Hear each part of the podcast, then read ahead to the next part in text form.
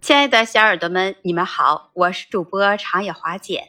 那么，有人认为书是哺育心灵的母乳，也有人认为说书是启迪智慧的钥匙。那么，我觉得啊，书是我们人类共同的精神财富，也是人类进步的阶梯。我从小的时候就很喜欢看书，在那时候看书就觉得哎，非常的有意思，也很好笑。但是随着自己年龄的成长，回头再来看一看自己读过的这本书，我们重新来读一下，它可能就会呈现出新的意义。有时候随着经验和理解的增加，你就会发现，你所读过的书中，那其中它就会隐藏着更深刻的道理和幽默。就拿华姐曾经读过的两本书，给我的印象非常的深刻。有一本就是来自朱自清的散文《背影》，想必你也读过吧。还有一本书《铁皮鼓》，这本书的作者是德国的，他叫君特·格拉斯。在我上学的时候，我就读了这本书，但是当时他书里的内涵我完全理解不了。当时读这本书的时候，就感觉这个孩子很厉害，有着过人之处。格拉斯他当时也是就以一个孩子的视角来写他父辈的生活。当时我读《铁皮鼓》那本书的时候，我就觉得啊，没什么，这只不过是一个现实的生活的写照。现在让我去读那本书，我也懂得了那书中所展现了人性的伤害和那些大政客规律啊对人的伤害，还有人与人之间的伤害。所以说啊，这本书也被称为是在二战之后啊世界文学最重要的作品之一。书中所写的故事，它也是以回忆的方式讲述了这主人公的家族史，以及他从童年到少年再到成年的感人成长过程。半个多世纪的历史和文化史，以及各个阶层、各个民族的面貌以及市井百态。《铁皮鼓》这本书，它也是以主人公他个体的成长故事为纵向线索，并且在横向上。它也展示了一个丰富的时代全景图，还有就像《背影》那本书，它书中讲的也是作者的父亲在车站送别的情景。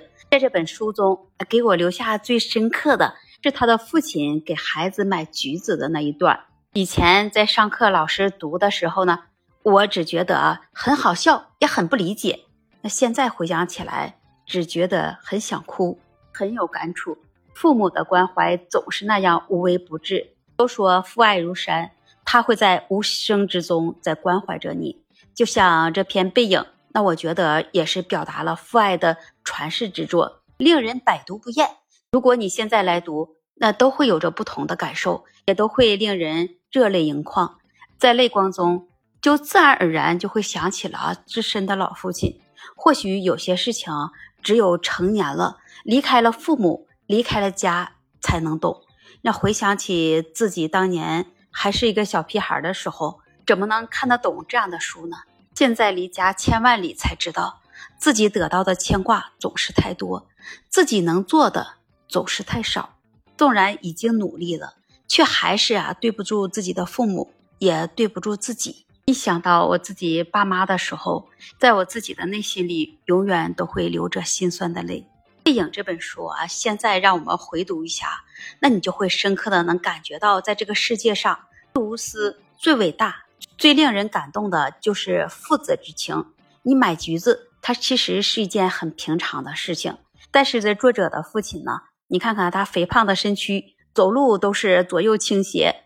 当他去买橘子的时候，蹒跚的背影，被感动了，也学会了感恩，感恩父爱如山。就像笔者说的那样，我最不能忘记的就是他的背影，父亲的背影，谁又能忘得了呢？不管在大洋彼岸的我，当我遇到什么困难了，受到了多大的伤害和挫折的时候，总是听见我父亲跟我说：“没事啊，姑娘，只要你尽力就好，你什么都不用想，还有爸爸在这支持着你，给你做后盾。”也总是把他的肩膀作为我的避风港。当风雨过后。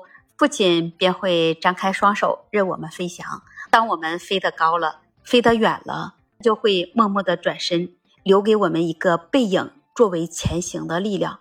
从小我们就知道父爱如山的道理，却很少能真正体会这其中的道理。